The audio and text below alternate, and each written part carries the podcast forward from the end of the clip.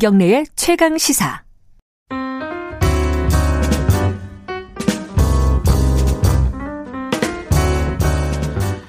더 나은 미래를 위해 오늘의 정책을 고민하는 시간입니다. 김기식의 정책 이야기 식스센스 김기식 더미래연구소 정책위원장 나와 계십니다. 안녕하세요. 예, 안녕하세요. 비 많이 오던가요? 네, 비, 비 굉장히 많이 오네요. 아, 아직 집에서 안 나가신 분들 조심 어, 마음의 준비하시고 어, 출발하시기 바라겠습니다. 비 많이 온답니다. 자, 오늘 어, 몇 가지 얘기를 들고 오셨는데 먼저 방송인 사유리 씨 예, 이게 예. 어, 우리 사회에 굉장히 의미 있는 문제 제기가 된 것 같아요. 네, 그죠? 네, 네, 네. 그러니까 뭐 모르시는 분들을 위해서 간단히 소개를 하면은 이제 지금 비혼이시잖아요. 그 네, 네. 사유리 씨가 결혼을 하지 않은 상황이었는데 정자를 기증받아 갖고 임신을 했다. 근데 처음에 저는 그거 봤을 때 아니 당연히 그럴 수 있는 건데 왜 이게 문제 뭐 이슈가 되는 거지 했더니 우리나라는 이게 안 된다면서요, 그죠? 네, 네, 네. 이게 어떤 의미를 가질까요, 우리한테? 예, 그 일단 그 사유리 씨의 이런 용기 있는 결단, 음. 그 다음에 그 아이를 가지시 출산하신 것, 음. 아들 얻으신 것에 대해서 축하드리고요. 네. 저는 이, 이분의 이런 어, 결단도 참 그 놀랍고요. 음. 어, 축하드리고 어 그렇습니다만 또 한편에서는 이게 한 10년, 20년 전만 했어도 이렇게 SNS에 공개할 수 있었을까? 공개했을 때 음. 지금 우리 국민들의 반응처럼 보일까? 근데 의외로 사유 씨가 이거를 방송에서 알렸을 때 많은 국민들이 오히려 박수치고 격려하고 맞아요. 축하해주고 하지 않습니까? 그러니까 그만큼 우리나라가 시대가 이렇게 많이 바뀌었고 우리 국민들이 이렇게 많이 성숙했구나 이런 걸또 음. 느끼게 되는 거고요. 그래서 어쨌든 이 사유 씨 이번 일을 계기로 해서 어 임신 출산과 같은 것에 있어서의 어떤 여성의 권리를 온전히 보장해야 되는 음. 여성의 자기결정권 문제가 하나 이슈, 좁게 보면 그게 이슈가 된 것 같고요. 그러나 넓게 보면 가족제도와 같이 사실은 어, 사적인 영역, 어, 음. 국가가 개입하면 안 되는 이런 사적인 영역에까지 국가가 과도하게 네. 개입해서 이렇게 제도적으로 어, 규제하고 있는 이런 어떤 가족제도 전반에 대한 어, 논의까지 확장돼서 지금 어, 노- 그 불가, 논의가 불가피하게 진행될 것 같고요. 이런 점에서는 우리 사회에 있어서 어떤 유교적 전통 이런 음. 관에서 보면 굉장히 유의미한 사회적 논의가 이걸 음. 계기로 촉발되지 않을까 싶습니다. 하나하나씩 좀 여쭤보죠. 하나가 이제 법적으로 아까 불법이라고 제가 잠깐 말씀드렸는데 이게 어, 왜 불법인지 잘 모르겠어. 어디에 이렇게 규정이 돼 있는 거예요, 이게? 그러니까 지금 이제 생명윤리법에 보면요. 생명윤리법? 그, 예, 예, 오. 인공수정, 그러니까 인공성자를 수정하려면 네. 어, 배우자가 있는 경우에는 배우자의 동의, 서면 동의를 받도록 돼 있는데 배우자가 없는 경우에는 규정이 없어요. 그러니까 아니 불법은 아니지 않냐 이렇게 네. 얘기하는 분도 계시는데 근데 모자보건법에 보면 아. 이게 이제 이런 이제 인공수정과 같은 이런 그 이 보조 생식 네. 기술을 사용하는 경우에는 반드시 부부 관계를 전제로 하도록 되어 있습니다. 그러니까 생명윤리법에는 규정이 없고 모가 모자보건법상으로는 배우자가 아니면 불법으로 되어 있는 게 맞고요. 음. 그러다 보니까 산부인과 학회에서는 배우자에 한해서만 시술하도록 지침을 가지고 있는 거니까 아하. 제도적으로나 현실적으로는 사실상 불법하다 있다고 보는 게 맞는 거죠. 그러니까 뭐 이게 처벌을 하- 하느냐 마느냐의 문제를 떠나서 만약에 비혼인 어떤 여성이 정자를 기증받으려면 그건 현실적으로 기증받아 불가능하겠네요. 시술하려 그러면 어느 의사가 그걸 시술을 해주겠어요. 모자보건법상 배우자에 어. 한해서만 기증받아서 하도록 돼 있는데. 예. 근데 이거 좀, 좀 바꿔야 되는 거 아니에요? 지금 아까 말씀하셨듯이 사유리 씨의 요번 사안에 대해서 국민들의 반응이 굉장히 뜨거웠거든요. 그 격려라든지 네, 네, 박수가. 네, 네, 네. 그럼 시대 변화에 맞춰서 바꾸, 이 진작에 좀 바뀌었어야 되는 거 아니냐. 네, 그렇죠. 저는 음. 뭐 당연히 합법화해야 된다고 생각합니다. 그러니까 네.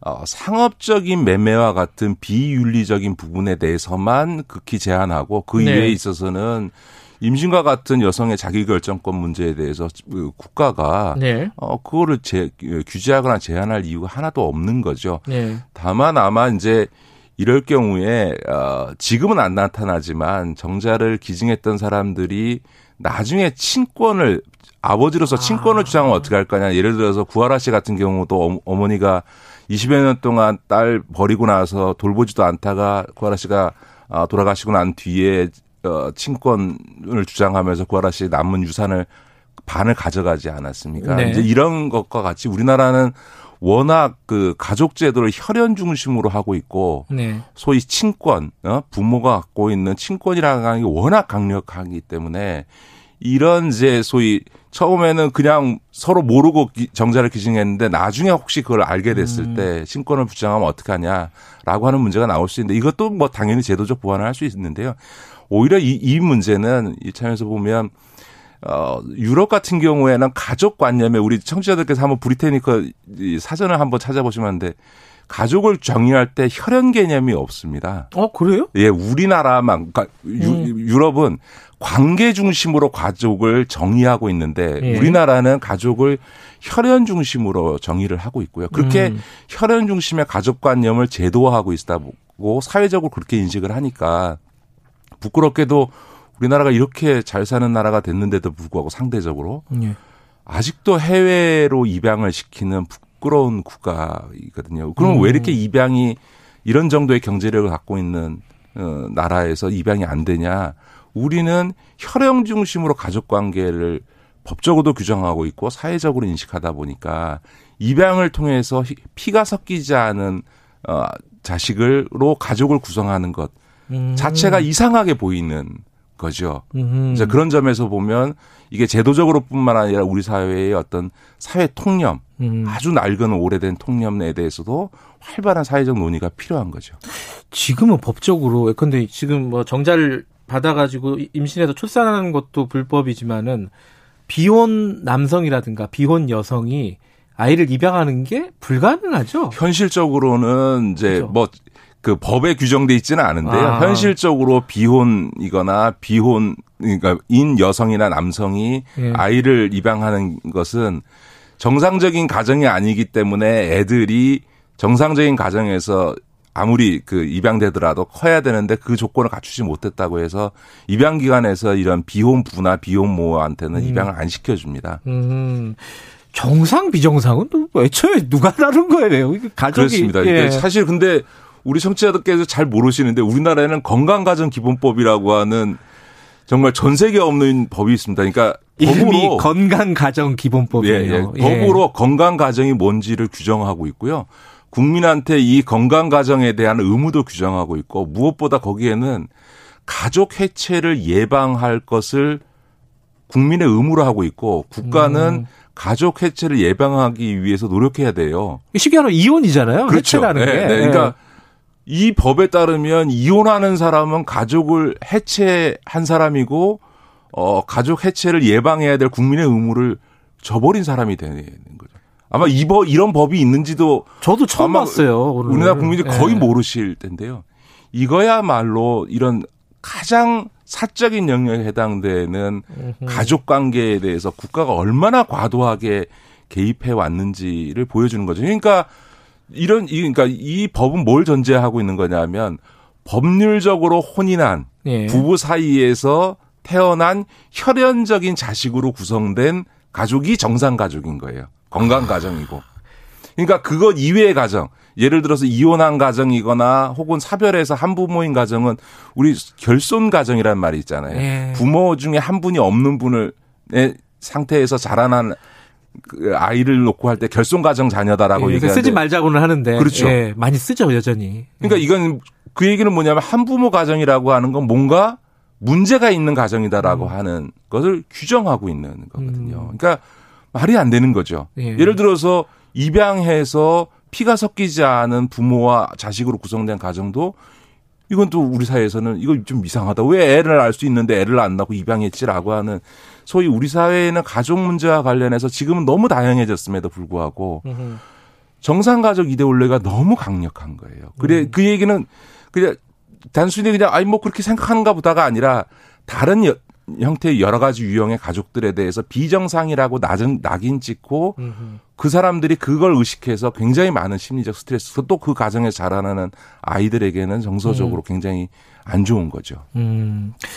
그러니까 이혼하면은 건강하지 않은 가족이다. 뭐 그렇죠. 이렇게 생각하는 네, 네, 네. 어, 그, 그런 어떤 어, 저기 그 시그널을 주는 거잖아요. 그렇죠. 그러니까. 가족이라고 하는 것을 이렇게 국가가 정의하고 그 가족 구성원 간의 관계에 대해서 음. 뭐 해야 된다라고 하는 이런 법률은 전 세계에서 진짜 제가 알기로는 우리나라밖에 없는 음. 어, 법률이고요. 사실은 국가가 가족 문제에 개입해야 될 거는 딱 두 가지밖에 없다고 봅니다. 음. 아동 폭력이나 가정 폭력에 대해서는 국가가 개입해서 그 폭력을 막아야 되죠. 네. 어, 그다음에 아동과 여성을 보호해야 되는 건 맞는데 아니 정작 국가가 유일하게 개입해야 되는 이런 폭력 문제에 대해서는 제대로 못 하면서 음. 가족 관계를 규정하고 그 규정한 가족 관계에서의 국가의 어떤 의무나 국민의 의무를 규정한다는 이런 법률을 만들고 제정해서 운영한다는 게 난센스죠. 그 건강가정기본법 이것도 진짜 처음 들어봤는데 네, 네, 네. 그 전에 지금 이제 뭐 헌법재판소에서 낙태 관련된 네, 이제. 판결이 나오지 않았습니까? 네, 그리고 네. 지금 사유리 씨가 비혼 여성의 임신, 어, 네. 출산 요 부분에 대한 어떤 문제 제기도 있고 지금 말씀하신 건강가정기본법도. 이게 전반적으로 한번 가족이라든가 임신, 출산이라든가 이거 한번 정리를 해야 되는 상황 아닌가요? 맞습니다. 그 많은 청취자들께서도 아직도 우리나라에 부끄럽게 영아가 유기되는 경우들이 있는데요. 태어난 애가 바로 유기되는 경우인데 예, 그게 왜. 그러냐 하면 예. 미혼모들 비혼모들이 애를 낳고 애를 버리게 되는 게요.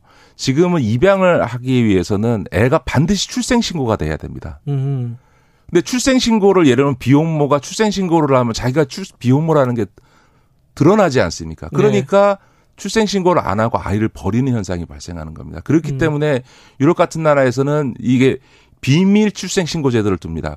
엄마의 아. 신원을 숨긴 상태로 출생 신고를 할 수 있도록 하게 돼 있는데 음. 우리나라는 그게 안 돼 있습니다. 두 번째는 예를 들어서 그 친부가 예, 엄마가 애를 낳고 떠났어요. 예. 그러니까 비혼 부가 되는 거죠. 이 비혼 부가 입양이 아니고 자기 자식이라고 입, 자기 호적에 입적을 하려고 해도 이게 친모 떠나간 친모의 동의가 없으면 할 수가 없습니다. 아, 그래요? 아 친모의 동의를 받을 수 있었으면 얘가 왜 저기 비혼부 자의 어. 아들이 됐겠어요. 부부와 합 결혼을 했겠죠. 예. 이런 소위 그 그러니까 출생 신고부터 어쨌든 가족 구성원으로서 등록하는 것과 관련돼서 수많은 문제들에 대해서 국가가 과도하게 다 이걸 개입하고 음. 규정하고 제한하고 하는 것들을 하고 있거든요. 그러니까 네. 이런 것들 다 바꿔야 되는 거죠. 음, 그 여성가족부라든가 국회라든가 이런 데서 좀이 빨리빨리 좀 진행을 했으면 좋겠는데 이게 그렇죠. 다른 데 신경을 많이 쓰고 있기 때문에 참 어렵습니다.